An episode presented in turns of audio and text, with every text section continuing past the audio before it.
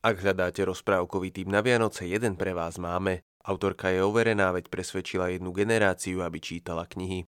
Hovoríme o J.K. Rowlingovej, autorke série o Harry Potterovi. Jej nová knižka sa volá Ikabok.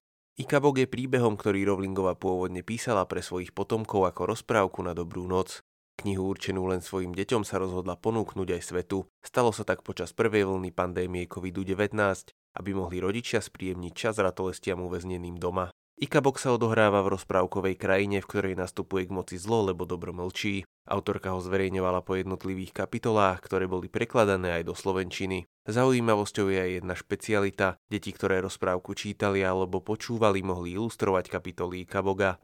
Porota vyberala 34 výťazných ilustrácií, ktoré doplňajú tlačenú verziu knihy. Nová publikácia od Rowlingovej je čarovná aj vďaka tomu, že autorka sa vzdala všetkých honorárov, tie poputujú na pomoc skupinám najviac postihnutým pandémiou v Spojenom kráľovstve a vo svete. Rozprávková novinka Ikabog od autorky Harryho Pottera prichádza do kníhu pectiev práve v týchto dňoch.